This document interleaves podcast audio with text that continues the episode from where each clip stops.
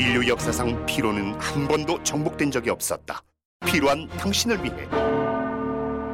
고함량 활성 비타민 벤포벨 육체 피로, 체력 저하, 근육통까지. 차원이 다른 피로엔 차원이 다른 비타민. 종근당 벤포벨 가까운 약국에서 찾으세요. 멀쩡한 의사들의 본격 재능 낭비 프로젝트. 나는 의사다 보이는 라디오입니다. 대박. 대박 대박 연예인 같아. 저런 거 준비해온 게스트 처음이야 아, 저 의사 선생님 맞으시죠? 네 맞습니다 아 닉네임 있습니까? 아 애들이 그 피터 쌤이라고 부르니까 피터라고 불러주십시오 피터 네, 소아과죠? Call me Peter 오케이? 오케이. 소아과 이름도 피터 소아과 네 피터 맞아요. 소아과 그 피터 소아과는 어디 있는지 그래도 보시는 분들을 위해서 병원 홍보 잠깐 네 용인시 수지구 동찬동에 있습니다 그 저분이 유튜브도 하고 한때 이제 개인 유튜브도 하고 열심히 활동했던 이유가 어, 책을 한 권 올해 봄에 냈더라고요. 처음 부모 육아 멘붕 탈출법. 어, 네 감사합니다 이 책을 이렇게 준비를 직접 해주셔서 아, 너무 네. 감사드립니다 저 직접 네. 준비했죠. 네. 아, 돈 주고. 네. 네, 그렇습니다. 요, 책, 네, 참- 요 책은 지금 뭐 반응이 어떻습니까? 어, 2세까지 들어간 상태고요 어, 네. 사실 이게 딱 출간되던 시기가 딱 코로나 터지는 시기라서 그때 서점에도 쫙 깔려 깔리는 그 시기에 주목을 한창 받아야 되는 시기에 코로나가 터지는 바람에 저는 뭐 그 깔려 있는 서점을 다 순회했었거든요. 근데 서점을 사드시는 손님들보다는 직원분들이 더 많으시더라고요. 그래서 그 새로운 책들이 나오면 이제 서점에 와서 좀 사람들이 와서 보고 해야지 많이 알려질 기회가 있는데 그 뭐 주목받을 기회가 없었죠. 그래도 뭐뭐 그래도 뭐 입소문을 조금씩 타고 해서 그래도 조금씩 팔려서 이제 2세까지 들어간 상태고 자 이제 저자 나오셨으니까 어, 네. 단도직입적으로 네. 여쭤보겠습니다. 네, 네, 네. 우리나라에 이제 그 아이 키우는 부모님들한테 네. 거의 바이블 같은 책이 있지 않습니까? 삐뽀 삐뽀 119. 어, 예, 예. 네. 네. 그 책보다 좋은 점은 뭡니까 이게? 어, 사실 이렇게 그 감히 제가 그렇게 말씀을 드리면 어 꼰대 같지 않다는 거. 아, 하정우 원장님은 꼰대다. 아, 꼭 그런 말은 아니지만 그러니까 좀 아, 이제 이제 보호자분들을 야단치지 않고 정색해서 호통치지 않고 그러니까 보호자분들이 잘못했다. 이게 아. 잘못됐다. 이런 걸 지적하는 것보다는 보호자들의 마음을 좀 공감하고 어루만지면서 좀 더 그냥 실행 가능한 현실적인 뭐 조언을 해주고 그리고 좀 공감 공감과 이해를 나눌 수 있는 그런 책입니다. 아. 어쨌든 그 119보다 이게 좋은 책이다. 어 저는 음. 그렇게 주장하고 있습니다. 네, 네. 책이니까. 이제 젊은 부모님들은 이제 할아버지가 쓴 책 말고 아, 젊은 오빠가 쓴 책을 읽어라 뭐 이런 뜻이죠 지금. 네, 그러니까 저제 자신이 이제 뭐 저도 사실 소아과 의사로서 그런 많은 육아 서적들을 많이 봤었거든요. 그래서 뭐 어떻게 보면 좀 현실과 동떨어진 부분도 조금은 있었고 그래서 사실 저도 어 좀 늦게 결혼을 한 편이에요. 음. 그래서 뭐 마흔이 넘어서 결혼을 해서 늦게 아빠가 되었는데 그 전까지만 해도 뭐 사실 반쪽짜리 전문가였죠. 아. 뭐 그러니까 교과서 육아도 교과서로 네. 배웠던 그러니까 저 저를 통해서 뭐 물론 나름 육아 전문가 행세를 하면서 많은 육아 지식들을 설파해 왔지만 어떻게 보면 교과서에 배운 지식들을 그대로 저- 전달한 거였으니까 영혼이 없는 어떻게 보면 그걸 받아들이는 보호자분들 입장에서는 좀 공감이 안, 가- 안 가는 부분도 있었을 거고 좀 야속한 부분도 있었을 네. 것 같아요. 근데 그러니까 제가 막상 아빠가 되어서 현실 육아를 체험하면서 느꼈던 느끼면서 그러니까 기존에 제가 가졌던 지식에 더해서 어떤 제가 현실 육아 체험을 하면서 느꼈던 음, 그런 것들이 더해지면서 네. 어떤 거기에 더 뭐 보호자들의 마음까지 공감하고 어루만지면서 더 현실적인 조언을 해줄 수가 있게 되었고 위로까지 건네줄 수 있는 그런 진정한 전문가가 된것 음. 같아요. 지금 아이는 몇 살입니까? 여섯 살입니다. 여섯 살. 네. 아이 아빠가 되어서 네. 아이를 직접 키워보니까 네. 내가 애 없을 때 전문가라고 정말 헛소리를 많이 했구나. 네. 그렇게 느낀 점이 혹시 있으십니까? 반성을 많이 했습니다. 어떤 반성인지 하나만 좀 말씀하신다면. 어, 예를 들어서 뭐 밥 먹을 때 네. 뭐 절대 스마트폰 보여주, 보여주 지 마세요. 이런 아, 거. 그렇죠. 네. 그리고 어 그게 얼마나 어려운지 깨달았어요. 네, 그런 거. 그리고 또 뭐가 있을까요? 음, 수면 교육에 대한 거. 아, 뭐 네네. 아이는 뭐 따로 재우는 게 좋습니다. 어. 이런 거. 그리고 뭐 아무튼 뭐 해보니까 책이랑 네, 달랐어. 맞습니다. 재운 스마트폰이 없으면 내가 밥을 먹을 수 없고 내가 잠을 잘 수 없고. 아 그리고 10시 이전에 꼭 재워야 됩니다. 아이는. 음. 네. 뭐 저희 아이는 뭐 재우지 않으면 12시간, 1시간 자질 않아요. 그러니까 엄마 아빠, 어, 아빠들도 아빠도 좀 야행성이라서 늦게까지 깨어 있으니까 일부러 뭐 애써 재우지 않으면 자질 않으니까 뭐 제가 그동안 그렇게 말해 엄, 엄마들한테 말해왔던 말들을 못 하죠. 이제는 뭐 스마트폰 보여주지 마세요 이런 얘기도 못 하고 10시 이전에 꼭 재우세요 이런 얘기도 이제 못 하게 되었죠. 그, 그래도 이렇게 조금 바꿔서 말씀하실 것 같은데 어떻게 말씀하세요? 어. 이제는 어떻게 바뀌신 거예요? 이제는 어려운 건 알지만 음, 현실적으로 어렵다는 건 알지만 그래도 뭐 그렇게 해야 그렇게 하는 게 좋은 겁니다 이런 식으로 좀 단서들이 많이 붙죠 원래 내가 해봤는데 이렇게 하면 네. 돼가 아니라 내가 해봤는데 안 돼. 근데 노력은 하세요. 안 되지만 음. 함께 노력합시다 이런 아, 이제 그렇군요. 동반자적인 관계가 그러니까 가- 같이 가는 같이 아이를 키우는 입장에서 네. 그런 공감과 이해를 나누는 그런 관계가 된 것 같아요 보호자분들 자 오늘 소아과 전문의 피터 원장님 모시고 첫 시간인데 소아과와 관련된 이상한 질문들을 좀 오늘 던져보려고 네. 합니다. 첫 번째 질문, 소아과는 어른이 가도 되나요? 이런 질문을 준비했는데 내가 너무 지금 아파요. 근데 주- 그럴 리는 없지만 주변을 돌아봤는데 소아과밖에 없어요. 그러면 약간 고민하게 되잖아요. 내가 저기를 가도 될 것인가? 말 아, 뭐 것인가. 불법은 아닌 것 같습니다. 갈 수는 있지만 이제 들어간 이후에 펼쳐질 상황들이 이제 가늠이 안 되죠. 혼자 딱 가면 이제 그 직원분들이 음. 그러겠죠. 그, 어머니 아이는 어디 있나요? 라고 제가 원장입니다. 네. 어른이 오면 어떻게 돼요? 어, 실제- 오는 경우는 있나요? 어, 그럼요. 근데? 아, 어, 있어요? 어, 그럼요 보호자로 말고 환자로? 네 오. 실, 뭐 실제로 사실 그렇게 물어보시는 분들이 많아요. 소아과에 어른이 와도 되나요? 이렇게 물어보시는 분들이 많거든요. 소아 환자를 데려오시는 보호자분들을 봐드리는 경우도 있고, 그리고 뭐 그냥 소아과를 찾아오시는 어른분들도 꽤 많이 되세요.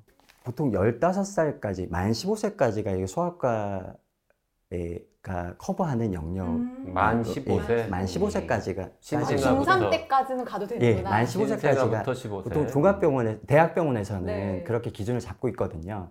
근데 대학병원에 있을 때 레지던트 때는 이제 응급실로 환자가 오면 만 15세 미만은 외상 환자를 제외하고는 소아과에서 다 봐야 돼요. 아. 근데 레지던트 때는 그렇게 소아 환자를 보기 싫어하시던 네. 이비인후과 선생님이나 내과 선생님들 네. consult 내도 잘 안 봐주시던 그 선생님들이 개원가로 나오시니까 그렇게 소아 환자를 못 봐서 안달이세요. 뭐 가정의학과는 말할 것도 없고 네. 정형외과 선생님들도 소아 환자를 보세요. 그러니까 소아 소아과가 소아 환자를 많이 빼앗겼죠. 아 그래서 어른들도 좀 예, 소아과도 억울해서 그러니까 뺏어왔다? 어른 환자를 볼 수밖에 없습니다. 사실 그분들이 소아 환자 보시는 만큼 못 보지만 그래도 뭐 어른을 볼 수밖에 없는 그런 현실도 있고 아, 네, 이, 뭐- 솔직히 말하면 이런 대답이 나올 거라고 1도 상상을 못 했는데. 네. 선생님 늘 소아과 출산율도 많이 떨어지고 소아 환자 파이도 많이 줄었거든요. 네, 소아 환자는 소아과로 보내주십시오. 도와주십시오. 네. 실제로 진짜로 그 소아과에 와서 진료받는 어른들 중에 이런 경우도 있겠다. 그 예방 접종 같은 거는 아이 맞추러 어, 왔다가 맞아. 어른 예방 접종 예, 소아과에서 할수 그럼요. 있죠. 예방 접종 할 수 있죠. 사실 예방 접종이라는 것은 스케줄도 굉장히 복잡하고 보관 방법, 방법도 까다롭고 백신마다 접종 방법도 다 다릅니다. 그러니까 전문성이 요구되는 거죠. 예방 접종에 있어서만큼은 소아청소년과 전문의가 전문가입니다. 그 솔직히 그 다른 과에서는 의사 선생님이 직접 접종을 안 하시거든요. 대부분 간호사분들이 음, 접종을 그렇죠. 하시는데 소아과는 소아과는 의사 선생님이 직접 접종을 하니까 그러니까 어르신 분들이 너무 좋아하세요. 의사 선생님이 직접 주사도 놔주시고 너무 친절하시니까 너무 좋다고 그렇게 말씀을 하, 하시거든요. 그 아이들이 그 소아과에 와야 되는 아이들이 다른 과에 네, 일반 내과 뭐 가정의학과에 가는 것보다 소아과에 가는 게 좋은 이유 이것도 좋은 좀 주시죠. 이런 말이 있습니다. 아이는 어른의 축소판이 아니다. 어. 그거- 이런 말이 그거. 소아과 소아과 첫 시간에 교수님들이 네, 하는 말. 아. 응. 그렇죠. 그냥 아이는 그 성장 과정에 따라서 끊임없이 변화하는 개체로서의 그 소아를 총체적인 시각으로 바라보는 전문가가 필요하고 그런 사람이 바로 소아청소년과 전문의입니다. 그러니까 아이는 어떤 국소적인 문제일지라도 그게 전체적인 문제에서 발생된 한 부분일 수도 있는 거거든요. 그래서 일단은 어떤 뭐 보여지는 문제는 어떤 국소적인 문제일지라도 일단은 소아청소년과 전문의를 먼저 만나시는 게 좋습니다. 근데 요즘 실제로 뭐 감기 걸렸을 때 소아과보다 이비인후과를 좀 더 선호하시는 어머님들이 많이 계시긴 하거든요. 근데 이런 건 이- 있는 것 같아요. 뭐 이비인후과나 그런 분과에서는 국소적인 문제만 딱 집어서 설명을 드리면 아주 단순하고 명쾌하니까 싹싹 잘 들어오잖아요. 설명이 명쾌하니까 단순하니까. 그래서 근데 소아과는 이렇게 좀 총체적으로 접근해서 이렇게 설명을 많이 하다 보니까 이건 이래서 이럴 수도 있고 저건 저래서 이럴, 저럴 수도 있고 그렇게 막 복잡하고 너무 어려워질 수 있다는 거죠. 아, 엄마 입장에서 약간 네, 엄마 답답해질 수. 있구나. 그래서- 그래서 뭐가 문제예요가 그래서 요 그러니까 저희도 좀 설명하다 보면 그런 그런 딜레마에 빠질 수도 있어요. 그래서 사실 뭐 그렇게 총체적인 시각을 바- 갖고 접근을 하되 그걸 좀 쉽게 또 이해하기 쉽게 설명을 하고 납득을 시키고 이런 거는 저희 소아과 의사들이 해결 풀어가야 할- 할 과제이고 숙제인 것 같아요. 그렇군요. 그 소아과가 이제 동네 의원 네. 어, 피터 선생님이 하는 것 같은 조그만 클리닉도 있고 조금 이제 뭐 종합병원 뭐 이런 데도 있고 대학병원에도 있고 하단 네, 말이죠. 아동병원. 일단 처음부터 누구나 대학병원을 갈 수는 없으니까 음. 일단 뭐 접근성, 저- 접근성이 가장 좋은 거고 뭐 대학병원을 가야 될지 아니면 동네 병원에서 뭐 해결이 될지 고민스러운 경우에도 일단 동네 소아과에 가서 그 소아과 선생님을 만나시면 그 선생님이 보시고 이게 동네 소아과에서 해결이 될지 아니면 큰 병원, 대학병원에 가야 될지 결정을 해주시니까 음. 뭐 보호자분들이 고민하실 필요가 없으세요. 네. 우리나라는 뭐 그 의료 전달 체계가 잘 되어 있는 편이니까 선택에 고민을 하실 필요는 없을 것 같습니다. 근데 저는 제일 궁금한 것 중에 하나가 이제 소아과는 네. 대체 어디서부터 어디까지 커버를 하는가 질병을 동네 소아과. 네. 네네 아, 다, 다 하지 뭐 소아 관련 질환은. 질환은 다 하는데 그러니까 네. 뭐 어느 정도의 성까지 어, 네. 커버가 되나. 네네네. 큰 병원을 가야 되고 네네. 뭐 이런 거 사실 그 부분은 저희 저, 저는 매일 고민하는 부분이에요 사실 음. 저를 포함한 1차 진료 의사들이 진료 를 담당하시는 개원의 의사분들이 아마 매일 고민하시는 부분일 거예요 사실 제가 보는 환자들 그러니까 뭐 제가 담당하는 환자들을 가급적이면 오래 봐주고 싶고 조금 더 책임을 더 많이 져주고 싶고 이런 마음은 누구나 갖고 있거든요. 하지만 저도 이제 방어 진료라는 걸 또 해야 되고 어떻게 보면 좀 저를 지켜야 되는 부분도 있고 또 그것이 곧 내 환자를 지키는 길이기도 하기 때문에 어느 순간에는 이제 책임의 한계를 지어야 되는 순간도 온다는 거죠. 그래서 뭐 누가 봐도 응급 상황인 경우에는 당연히 대학병원을 가야 되는 거고 또 전문 진료과의 진료가 필요한 경우에는 대학병원 의뢰가 필요하겠죠. 그리고 뭐 동네 소아과에서 가장 많이 보는 뭐 호흡기 질환이라든가 위장관 질병, 아, 위, 위장관 질환 이런 경우에는 일단은 동네 소아과에서 치료를 먼저 시작을 하게 되겠죠. 그러다가 치료에 대한 반응이 없을 때, 그러니까 뭐 며칠 먹는 약으로 치료를 했는데 치료에 대한 반응이 좀 미미할 좀 없을 때 혹은 열이 열이 뭐 5일 이상 난다거나 하나의 컨디션이 좀 좋지 않을 때 사실 아이들은 꼭 뭐 질병 자체가 뭐 중하고 경하고를 떠나서 못 자고 못 먹는 것만으로도 입원 적응증이 될 때가 있거든요. 그래서 아이가 좀 못 자고 못 먹을 때는 입원을 위해서 또 대학병원을 가야 되는 큰 병원을 가야 되는 경우도 있어요. 뭐 그래서 뭐 그거는 사실 뭐 하다 보면 뭐 결정이 되는 부분이고 저희가 뭐 끝까지 고민해야 되는 부분이긴 할 것 같아요. 네. Hello, 안녕하세요. I'm visual, 비주얼 아티스트 벤 와니체입니다. 통증은 사라지고 예술은 남습니다. 두통, 치통, 생리통엔 한국인의 두통약 개보린 삼진제약 자, 코로나19 때문에 네. 환자가 좀 줄었다 이런 얘기 있던데 네, 네, 네.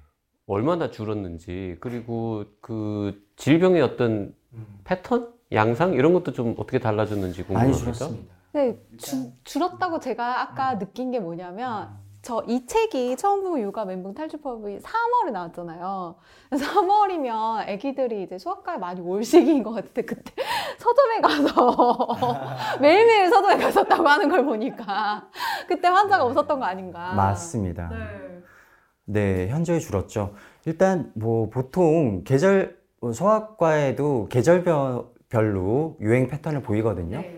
보통 이제 늦은 봄부터 초여름까지는 뭐 수족구병 뭐 이게 많고 봄, 봄, 가을에는 뭐 알레르기성 비염, 알레르기성 결막염 같은 알레르기 질환이 좀 기승을 부리고 겨울철에는 이제 바- 각종 바이러스 질환들이 가장 많은 시기고 보통은 이제 한 12월부터 1월까지 A형 인플루엔자, A형 독감이 가장 많고 한 2월부터 3월까지가 B형 독감이 제일 많거든요.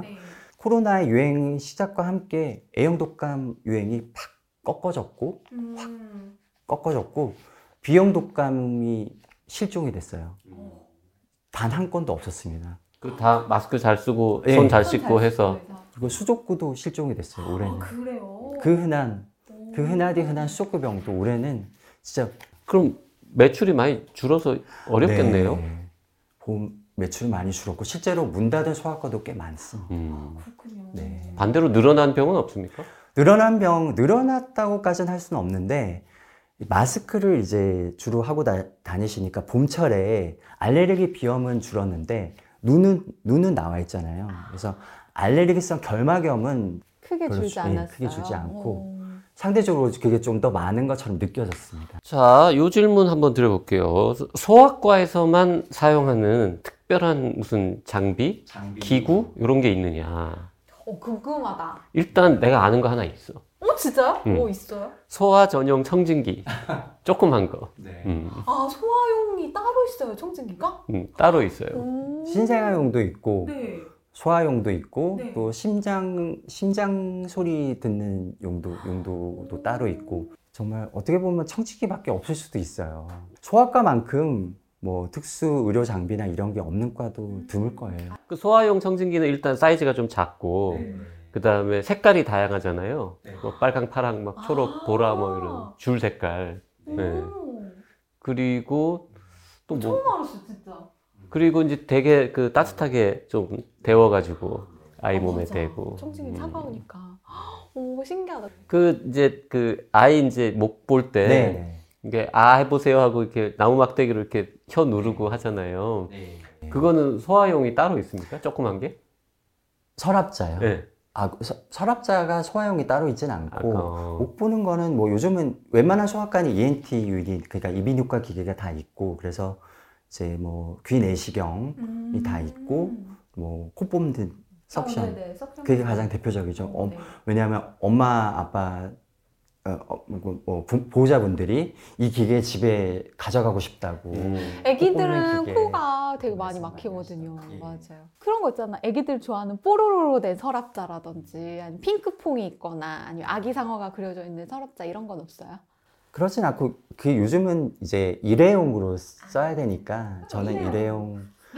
일회용 아, 예, 네. 일회용 설압자가 이제 예. 설압자는 애 눈에 잘 안 띄고 차라리 뽀로로 그려주려면 반창고 같은 데다가 아예 그려서 붙일 수는 주사 있죠. 주사를 놓고 나서 붙여주는 반창고에 캐릭터가 붙여 아, 그렇구나. 예, 그려져 있죠. 제일 인기 좋은 캐릭터 뭐예요?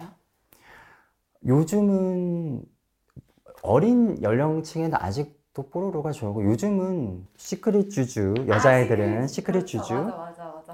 고를 수 있어요, 애기들이? 아니요. 그- 사실 그렇게 여유 있게 돌아가진 않아요. 사실 그 상황이 아, 우는 아이들한테 붙여주는 거니까. 아, 막 빨리 그 이렇게 붙여주고. 상황이 예. 사실 아이들 우는 걸 달래는 거는 한계가 있어요. 그래서 어떤 아이들은 진짜 진료실 들어올 때부터 나갈 때까지 울거든요. 어. 뭐 어떻 뭐 뭘 해 도 울어요 그런 아이들은. 근데 그런 아이들을 달래는 데는 한계가 있어요. 그래서 뭐 달래는 방법이 있냐 뭐 네. 노하우가 있냐 이런 뭐 그런 질문 많이 받으시죠? 많이 하시지만 하려고 사실. 그것보다는 네. 아이들을 뭐 진찰하는 순간이나 아니면 주사를 놓을 때나 가급적이면 아이를 덜 귀찮게 하고 음. 그냥 빨리 끝내주는 거 덜 번거롭게 하면서 음. 빨리 끝내주는 게 가장 좋습니다 그냥 아무렇지 않게 쓱 그냥 아이의 정신을 뭐 이렇게 혼란스럽게 하면서 이렇게 주사를 놓는다거나 뭐 이렇게 하나요? 어, 그 요즘 샵 블러커라고 해서 네. 이제 그 돌기 같은 게 가시 같은 돌기가 이렇게 있는 집게 같은 게 있어요. 어, 그걸 가져올 걸 그랬네요. 그걸 그걸 이렇게 딱 찝어주면 네. 이제 그게 찝어주고 주사를 찌르면 아이들이 고통을 좀 덜 느끼거든요. 아. 그런 게 그게 있습니다. 그래서 네. 그걸 그걸로 찝어주고 주사를 찔러 찌르면 좀 통증을 좀 덜 느껴요. 자기가 주사를 맞았는지 잘 예, 모르나요? 네. 어. 근데 뭐 어떤 아이들은 그걸 찝는 것도 싫어하는 아이들도 있고, 뭐 그거는 아무튼 그게 뭐 달래는 노하우가 특별히 있지는 않고요. 아내분은 소아과 의사는 아니실 거 아니에요? 네. 그죠? 네. 그럼 혹시 집에서 네. 아이 보다가 네. 아내분한테 아니 소아과 의사가 이것도 이, 몰라? 이것도 모르냐거나 이것도 못하냐거나 뭐 이렇게 구박받는 일은 없습니까? 많을 것 같은데 왠지. 어. 어, 정말 감사하게도 아직까지는 그런, 어, 예. 그냥 제 말을 잘 따라주고, 그 저희 아이는 정말 감사하게도 그렇게 잘 아프지도 않고, 음. 아파도 잘 낫고 그래서 뭐 사실 제가 약을 타가서 먹이고 이런 적도 그렇게 많지 않아요. 오늘 집에 가서 네, 한번 네. 물어보세요. 아, 네, 네. 속으로는 그런 생각 많이 그러니까 했겠죠. 소- 속으로 혹시 그런 생각 한 적 없냐고. 네 많이 했겠죠. 내가 없다고 막 대답은 네, 그걸, 했다만. 예 겉으로 드러내지 않아 준 거에 대해서는 감사를 해야죠. 저희 마지막으로 요 질문 좀 드리고 싶은데요. 소아과를 찾아오는 부모님들이나 아, 네. 보호자들한테 꼭 당부하고 싶은 말이 평소에 있으셨을 것 같습니다. 어, 보통 그 어머님들이 소아과에 와서 아이를 달래실 때 미안해 미안해 하면서 달래시는 경우가 많아요. 어떤 할머님들은 의사 선생님 뗐지 하면서 이렇게 저를 아. 이런 분들도 계시고 근데 이제 사실 소아과에 아이를 데려와서 진찰을 받게 하는 게 아이에게 어떤 위해를 가하는 행위가 아니잖아요. 근데 미안해 미안해라고 하고 의사 선생님 뗐지 하면서 누굴 탓하는 듯한 그런 행동을 보이면 아이는 꼭 이 진료받는 행위가 자기 자신한테 어떤 해를 가하는 것처럼 느껴질 수도 있잖아요. 그렇죠. 그러니까 소아과에 와서 아이를 달래실 때는 미안해가 아니고 괜찮아라고 달래주시길 바랍니다. 그런 부탁을 드리고 싶어요. 괜찮아, 괜찮아. 이렇게. 그리고 네. 아, 의사 선생님 떼찌는 좀 네. 하지 않았으면. 네, 그럼 정말 상처받아요. 음. 오. 혹시 하더라도 말로만 하지 진짜로 때리지는 네. 말아달라. 네, 상처받습니다. 그런 것 같아요. 누가 그랬어? 누가 그랬어? 원장님이 그랬어? 맞습니다. 이거. 딱 그거예요. 네. 네, 요거는 하지 않는 걸로. 네. 자 오늘 어, 용인시 수지구 네. 동, 동천동에 있는 피터 소아과의 에, 피터 원장님 모시고 네, 소아과에 네. 관련된 이야기 이것저것 나눠봤습니다.